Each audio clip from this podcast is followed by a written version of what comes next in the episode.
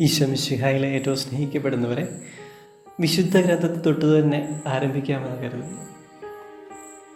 ബൈബിളിന്റെ ഉറവിടത്തെക്കുറിച്ച് ഒരു വിശുദ്ധീകരണം തരാമോ എന്ന ചോദ്യത്തിനുള്ള ഉത്തരമാണ് ഞാനിന്ന് നിങ്ങളുമായി പങ്കുവയ്ക്കുവാൻ ആഗ്രഹിക്കുന്നത്. ബൈബിൾ എന്ന പദം ബിബ്ലിയ എന്ന ഗ്രീക്ക് വാക്കിൽ നിന്നും ഉരുത്തിരിഞ്ഞതാണ്. ഈ വാക്കിന്റെ അർത്ഥം പുസ്തകങ്ങൾ എന്നാണ്. ഇതിന്റെ ഏകവചനമായ ബിബ്ലിയോൺ എന്ന പദം ബിബ്ലോസ് എന്ന ഗ്രീക്ക് പദത്തിന്റെ ഒരു രൂപമാണ്. ബിബ്ലോസ് ലെബനോനിലെ ഒരു തുറമുഖ പട്ടണമായിരുന്നു.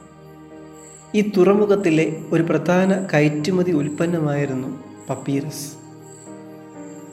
രചനയ്ക്കായി ഉപയോഗിച്ചിരുന്ന വസ്തുവായിരുന്നു പപ്പീറസ്. അങ്ങനെ പപ്പീറസിൽ എഴുതിയിരുന്നവയ്ക്ക് അവ കൊണ്ടുവന്ന സ്ഥലവുമായി ബന്ധപ്പെടുത്തി ബിബ്ലിയോൺ അല്ലെങ്കിൽ ബിബ്ലിയ എന്ന നാമം നൽകപ്പെട്ടു.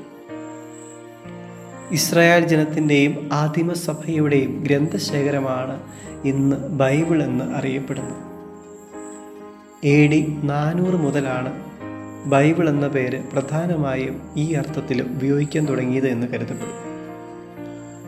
ആയിരത്തിലേറെ വർഷമെടുത്താണ് ബൈബിൾ പുസ്തക രൂപമെടുത്തത് ദൈവാരൂപിയിൽ പ്രേരിതരായ മനുഷ്യർ വ്യത്യസ്ത കാലഘട്ടങ്ങളിലും സാഹചര്യങ്ങളിലും രചിച്ചവയാണ് ബൈബിളിലെ പുസ്തകങ്ങൾ.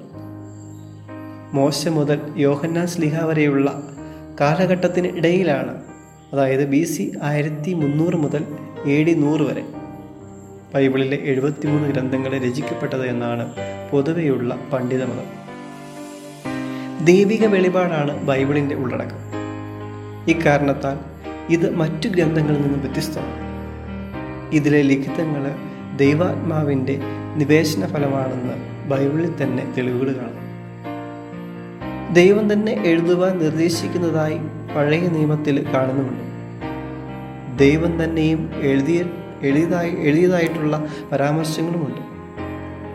ആദിമസഭ വിശുദ്ധ ലിഖിതങ്ങളിലുള്ള ദൈവാത്മാവിന്റെ നിവേശനവും ദൈവമാണ് ഈ ലിഖിതങ്ങളുടെ കർത്താവും ഉറവിടവുമെന്നുള്ള വിശ്വാസവും പുലർത്തിയിരുന്നു. അതുകൊണ്ടാണ് ബൈബിൾ എന്നത് ദൈവവചനം മനുഷ്യന്റെ ഭാഷയിൽ എഴുതപ്പെട്ടതാണെന്ന് ഇന്ന് പൊതുവായി പറയുന്നത്. വിശ്വമിശയായി സ്തുതിയായിട്ട്